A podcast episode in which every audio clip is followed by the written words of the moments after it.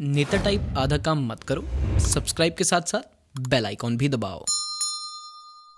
भाई देखो, बात स्टूडेंट्स और एग्जामिनेशन की हो रही है। पेशेंट स्टूडेंट्स का काफ़ी कम हो चुका है तो फटाफट टिकटॉक की स्पीड में मैं आपको समझाने की कोशिश कर रहा हूँ कि हो क्या रहा है, माजरा क्या है। देखिए जेईई यानी ज्वाइंट एंट्रेंस एग्ज़ाम और ये नीट यानी national eligibility cum entrance test हर साल देश के पेरेंट्स का टास्क पूरा करता है। मैंने डॉक्टर्स और इंजीनियर्स निकालता रहता है। इस साल नीट में करीब 16 लाख और जेईई में करीब 9 लाख बच्चे एग्ज़ाम देने वाले थे। अप्रैल मई में, में ये एग्ज़ाम होने वाले थे लेकिन फिर कोविड आ गया और एग्ज़ाम्स विकास की तरफ़ पोस्टपोन होने लगे।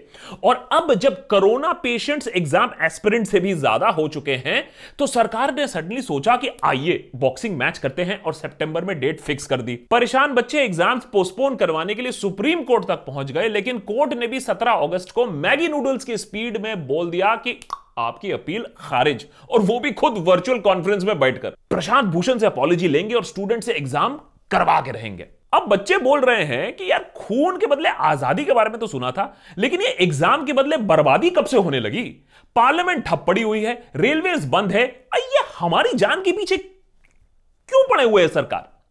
इन्फेक्शन के डर से बच्चे दिन रात ट्विटर पर अब हैशटैग चला रहे हैं, गुहार लगा रहे हैं कि भाई एग्ज़ाम कम से कम पोस्टपोन कर दो। आज नीट और जेईई के स्टूडेंट्स के पास एक्सचेंज ऑफ़र लगता है, सरकार ने दे दिया है, एग्ज़ाम्स दे, कोविड ले।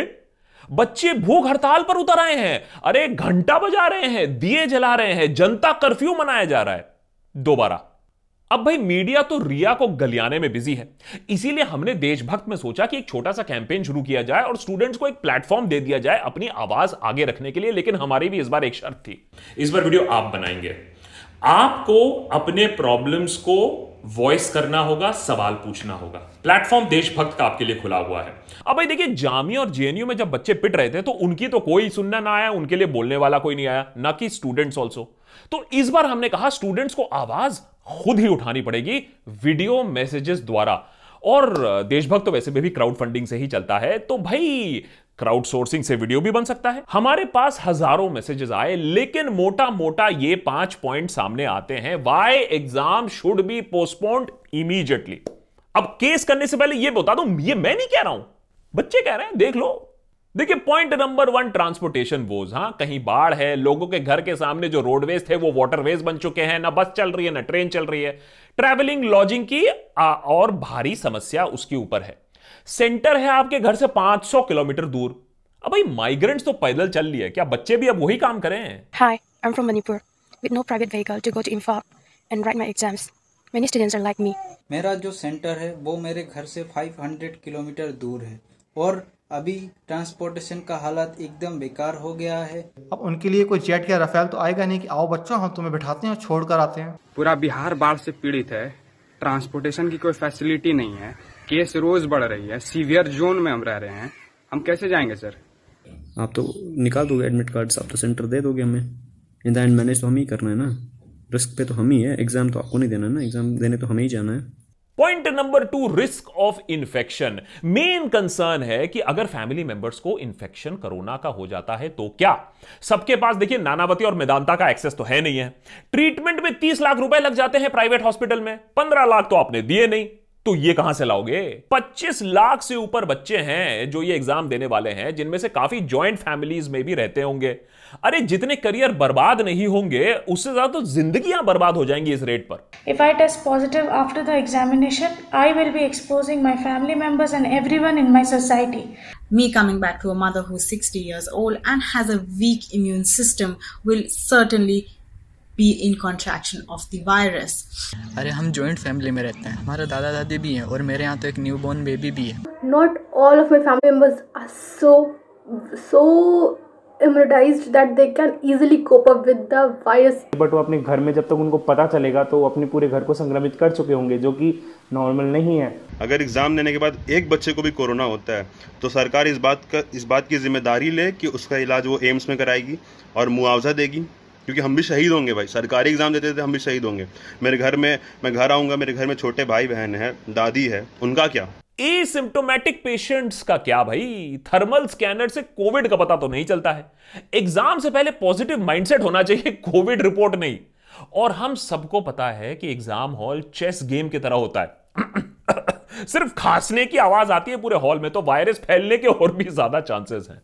Keep in mind that most of the infections are asymptomatic now. AIMS has done a study that says that uh, temperature does not really indicate whether you have COVID or not. So these will go undetected in the thermal screening. हम asymptomatic carriers होंगे और और आसानी से बिना किसी के बिना किसी नॉलेज के वायरस को स्प्रेड कर सकते हैं और विलेजेस में बहुत सारा प्रॉब्लम होगी साथ ही साथ मान लो अगर हम स्टूडेंट्स को कोरोना होता भी है तो हम लोग मोस्टली स्टूडेंट्स तो रिकवर कर जाएँगे, लेकिन हम उससे हमारे पेरेंट्स को फैलेगा और बाकी लोगों को फैलेगा और हम लोग एसिम्टोमेटिक सोर्स की तरह बिहेव करेंगे जो है अगर हम लोगों को कोरोना होता है। आते हैं मास्क के प्रॉब्लम पर। अरे देखिए, मास्क कोरोना से हमें ज़रूर बचा सकता है, लेकिन मास्क और चश्मे का कॉम्बिनेशन एक्सेलरेटर और ब्रेक की तरह होता है। एक लगाओ तो दूसरा काम नहीं करेगा। और हर पाँच मिनट में जब आपके आँखों के सामने शिमला जैसा कोहरा बन जाएगा तो आंसर शीट और फर्रे में फ़र्क ही नहीं आएगा। हाँ बच्चे तो वैसे ही फेल हो जाएँगे। And it is extremely difficult for the students with specs to wear those masks and solve that paper. मैं जैसे कुछ बात करूँ या फिर मैं सांस ले रहा हूँ तो ये पूरा फॉग्ड हो जाता है। तो ऐसे फॉग स्पेक्स में क्या आप एक्सपेक्ट करते हो कि हम बार बार इसको क्लीन करते रहे और एग्ज़ाम के ऊपर फोकस ना करें? बट सीरियसली यार मास्क को छोड़ो काफ़ी स्टूडेंट्स रेस्पिरेटरी डिज़ीज़ से भी ग्रस्त हैं। अब उनको तो डॉक्टर ही मास्क की एडवाइस नहीं देते हैं। तो इन बच्चों को अटेंशन नहीं ऑक्सीजन चाहिए।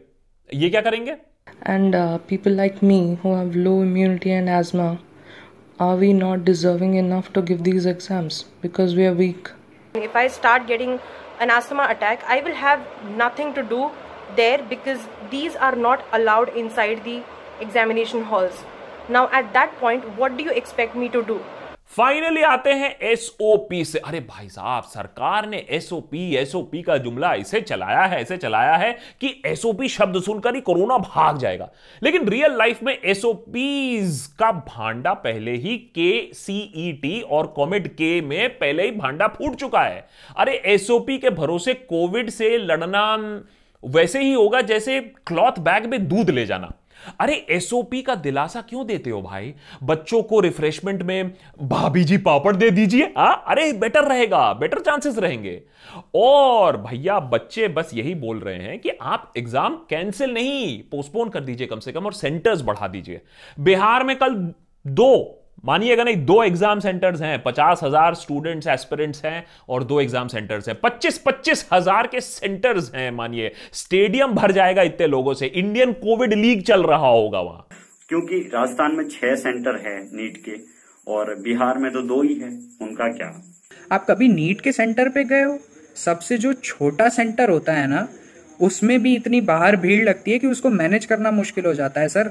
और एग्ज़ाम्स के लिए सिर्फ़ स्टूडेंट नहीं आएँगे सर उनके पेरेंट्स भी होंगे इंडिया के पास इतनी प्रिपरेशन इतना स्टाफ और इमरजेंसी हैंडल करने की कैपेसिटी नहीं है sorry to say that COMEDK examination UPVED examination KP K CET examination they have a much failed SOP standard operating procedures. Sorry to claim this, and this is the fact.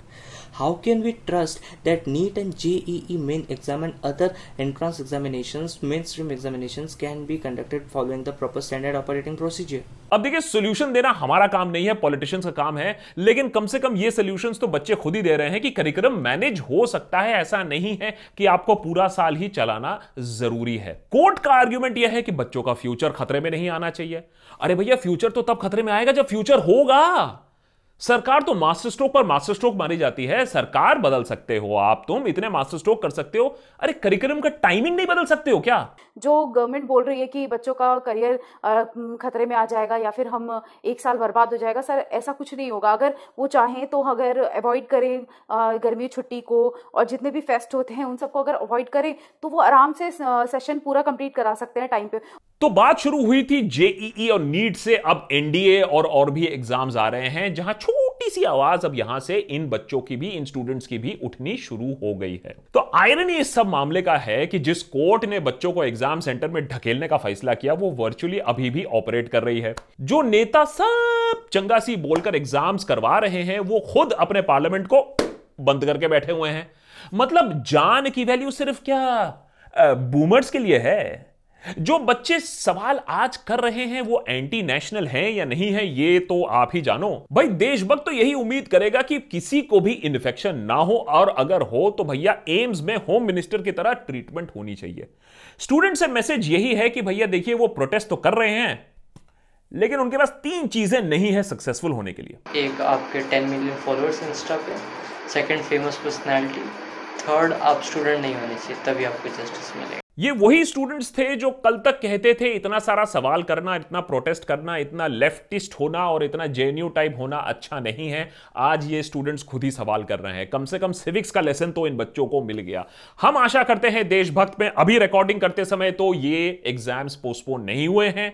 हम आशा करते हैं कि सरकार इनकी बात सुने एग्ज़ाम्स को postpone करे और out of the box solution ले। नहीं तो बच्चे तो यही कह रहे हैं। सब याद रखा जाएगा। दोस्तों, वो हमारी नहीं सुन रहे हैं, अब हम सबकी सुनेंगे। अब हम उनकी दुखती नस पे हाथ रखेंगे। अब हम उनसे सवाल पूछेंगे। चाहे वो माइग्रेंट लेबर का टॉपिक हो, चाहे वो अनएम्प्लॉयमेंट का टॉपिक हो, चाहे किसी भी शहर में पानी पड़ता है, पूरा का पूरा ड्रेनेज सिस्टम खराब, उसका टॉपिक हो, चाहे आपका कोई रीजनल टॉपिक हो।